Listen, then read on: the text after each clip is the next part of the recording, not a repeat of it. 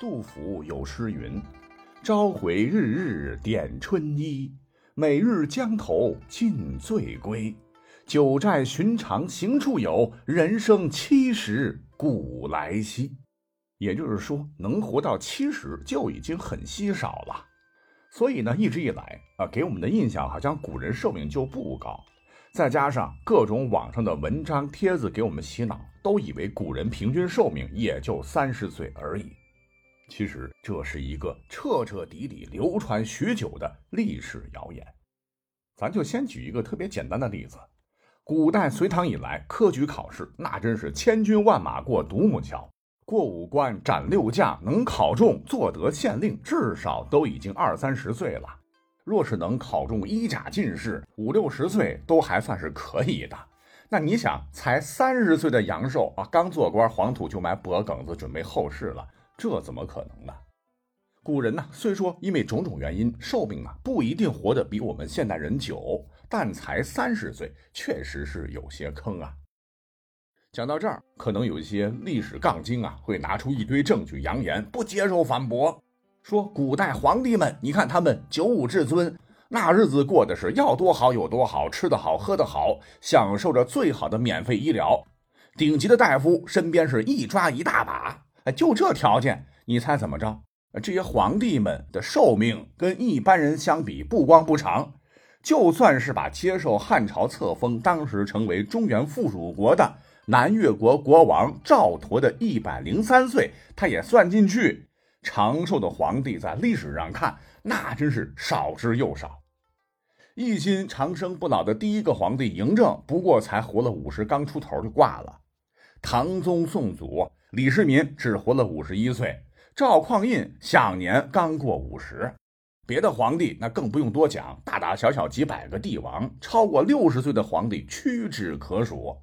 活得最长的也就是乾隆皇帝，享年八十九；南朝梁武帝萧衍八十六；大周皇帝武则天八十一；南宋的高宗赵构八十岁等。那超过八十岁的皇帝，满打满算就只有六位。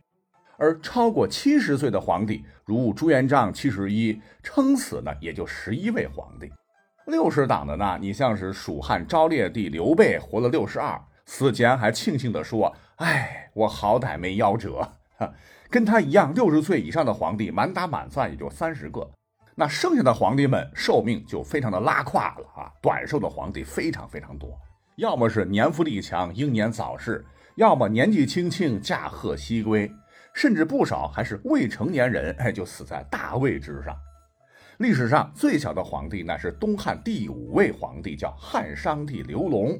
登基离出生刚满百天，是中国历史上继位年龄最小的皇帝，但一岁时就夭折，也是中国历史上寿命最短的皇帝，连创两项纪录。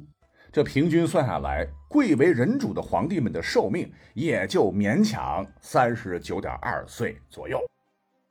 而且呢，根据大数据统计，皇帝们平均寿命排前三的分别是清朝、宋朝以及唐朝。清朝是五十岁，宋朝四十八岁，唐朝平均下来四十五点五岁。你像一代雄主李世民的后代，他基本就活不过四十一岁。最惨的某朝代皇族平均才十几岁寿命，是只恨生在帝王家啊！故而呢，我敢在这里拍胸脯说，以我国现在的生活物质条件、医疗水平，我们绝大多数人活得比古代倾一国之力想长生不死的皇帝们那长得多得多，也一定比皇亲国戚们的龙子龙孙们活得要久得多得多。但问题是，皇帝短命，皇族平均寿命不高，他能代表古代老百姓平均寿命就低吗？明显不能啊！因为皇帝那是人人都想当，但当上呢就跟玩股票一样，风险和风光并存的高危职业。前前后后能算得上的六百多位皇帝吧，异常死亡率是高达百分之四十四，乱吃仙丹的。沉迷女色、掏空自个儿身体的这些个胡作的皇帝，咱就不多说了。你就是一个勤政的皇帝，那工作压力都是相当巨大的。凌晨三点起床，每天只能休息四个小时，日复一日批奏小山一样的奏章，不过劳死才怪。外加哎，只要你当了皇帝，你的老婆、你的孩子、你的亲人、你的大臣、你的武将、你身边的太监宫女儿，你通通都得提防。比如说历史上最著名的六位帝皇丸唐中宗李显，他本是高宗与武则天的第三子，按照嫡长子继承法，压根儿跟皇帝宝座挨不上。可是呢，之前两个亲哥哥李弘和李贤都被母亲武则天杀了，他才能有机会是登得大宝。在皇宫内院，你要知道，为了权力，虎毒也食子，这也是皇族血脉活不久的重要原因。那战战兢兢，好不容易躲过亲妈的屠刀，成为皇帝的李显，最终却难逃厄运。被其妻韦后和亲生女儿安乐公主李果儿合谋汤饼下毒镇杀，上演了惨绝人伦的皇家悲剧。所以说，外界觉得皇帝那是拥有四海，富可敌国，想玩啥玩啥，快乐似神仙。其实他们的生活质量相当低，害怕失去权力，担心随时丧命，致使他们一生啊都处于高压状态。哎，这就导致了不少皇帝人格异常，精神分裂症概率非常非常高。那其中最出名的，莫过于历史上的北魏开国皇帝道武帝拓跋圭。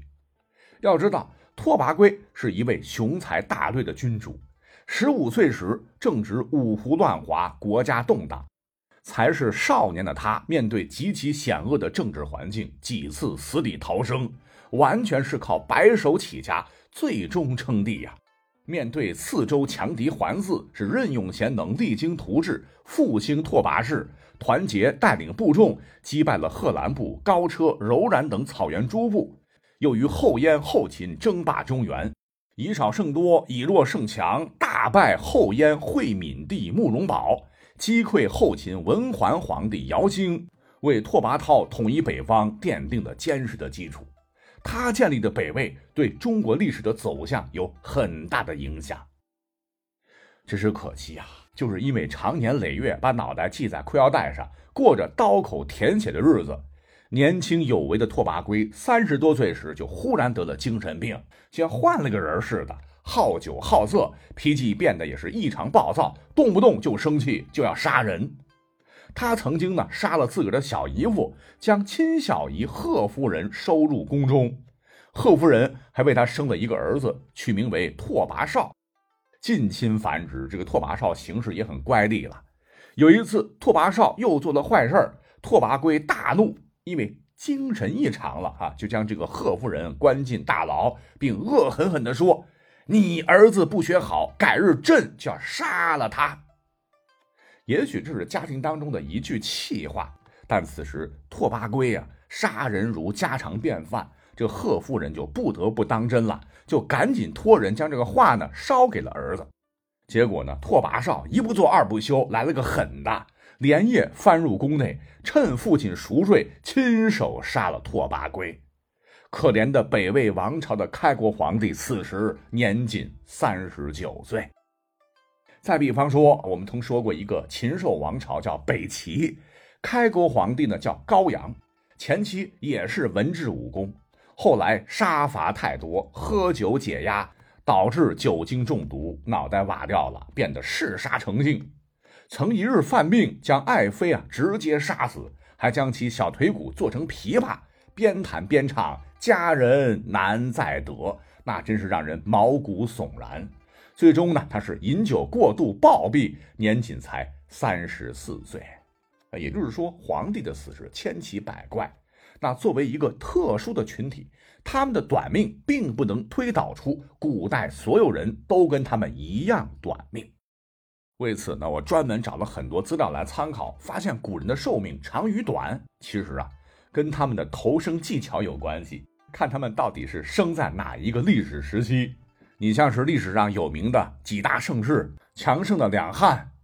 万国来朝的大唐，以及后头还算是繁荣昌盛、国祚两百七十六年的大明，以及接续统治全国二百六十八年、创造康乾盛世的大清。从很长一段时期来观察，兵火之灾少，衣食充足多啊，这几个朝代人均寿命都位列前茅。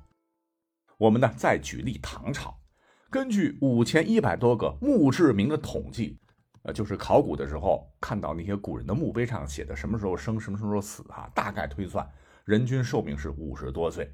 五十多岁拿到现在来看，全世界目前很多国家还没达到这个标准，应该说还可以。而其他的几个王朝，比方说汉朝，平均是三十多岁；宋朝三十多岁；清朝男三十三，女三十五岁。这听起来其实也不算高哈。而在几千年的历史上，也就是这几个朝代还凑合吧，其他绝大部分的朝代灾荒、瘟疫、兵变不断，那寿命肯定比这个还要低得多得多。比方说，三国时期、南北朝时期、五代十国时期，壮年去世的比例就非常非常高。更可悲的是，我国历史上哈盛世和平的时候少，战乱平仍的情形多。所以呢，这么一统计的话，就形成了口口相传的所谓古人平均寿命也就三十来岁的传言。不过呢，这里边哈有一个 bug，不知道您听出来没有？那就是有一个很重要的因素没有被考量进去，因为古代的医疗条件很差嘛，会导致孩子从出生到成长产生可怕的夭折率。那时候呢，也没有什么妇产科、妇幼保健院、助产士什么的哈，只有稳婆。接生的时候呢，只靠热水、剪刀、草木灰，也没有什么疫苗、糖豆，遇到点病呢，孩子很可能就完了。即使是前头说的。他们拥有医疗条件最为顶尖的皇帝们，他们的孩子们从历史上看也是早夭过大半。比方说清朝的康熙大帝，也是一个很厉害的播种机哈，光儿子呢就三十五个，排行第五，但前头都已早夭，故而成为皇长子的应提活了六十四岁。清朝以及中国历史上最后一位经过公开册立的皇太子胤禛五十二岁，雍正帝胤禛五十八岁。等少部分皇子啊，一大半都死得很早。他的八个孩子是死于两周岁前，一个刚满月就夭折，两个生下来不到一个时辰就死了。而康熙的二十个女儿也有七个没有活过两岁。你像皇帝都这样，那老百姓家的孩子更别提了。夭折那寿命就是零，超高的夭折率自然会将古人的平均寿命拉得很低很低。哎，这也就导致古人结婚很早。可是呢，这个结婚早并不全然是因为他们只能活到三十岁啊，最主要的原因是因为孩子的出生死亡率过高，一个 baby 咕咕坠地，能过百天就过了一个大坎儿了。故而呢，只有多生多育，呃，高出生率才能抵消高死亡率，才能保证最终人口数量不下滑，延续家族香火。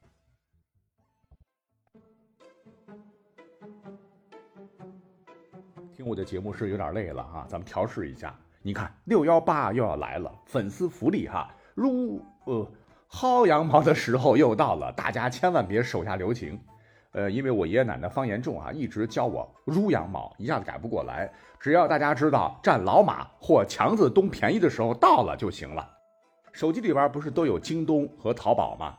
来，只要您是大力丸的粉丝，他俩的羊毛皆可薅，请在 APP 搜索框中。京东刘强东家输入“大力丸”四个字儿，大力水手的大力，丸子的丸，再加上儿童的这个儿，就可以领取京东红包。六月四号到六月十八号更有大额红包，最高有机会领取一万八千六百一十八元。再来，马总的淘宝搜索框输入“大力中中中”，一共五个字儿哈，大力水手的大力。中是中中中中大奖的中，每日开红包，五月二十九号十点到六月二十号有机会获得超级红包六百一十八或者其他券，祝您好运。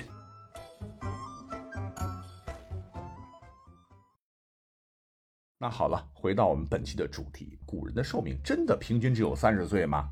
我们就得要抛开孩子夭折，再回来看看真实的古人寿命，你会惊奇的发现这个比例被大大提高了。像西汉文景之治时可以达到六十点五岁，宋朝提高到六十四岁，而元朝时是六十四点九岁。到了明朝，和平时间较长，红薯、玉米等高产农作物随着大航海时代引入我国，这大家伙都能吃饱肚子，生活水平大为提高，平均寿命呢就达到了七十点四岁。可见古人寿命短，只是我们现代人的一个错觉。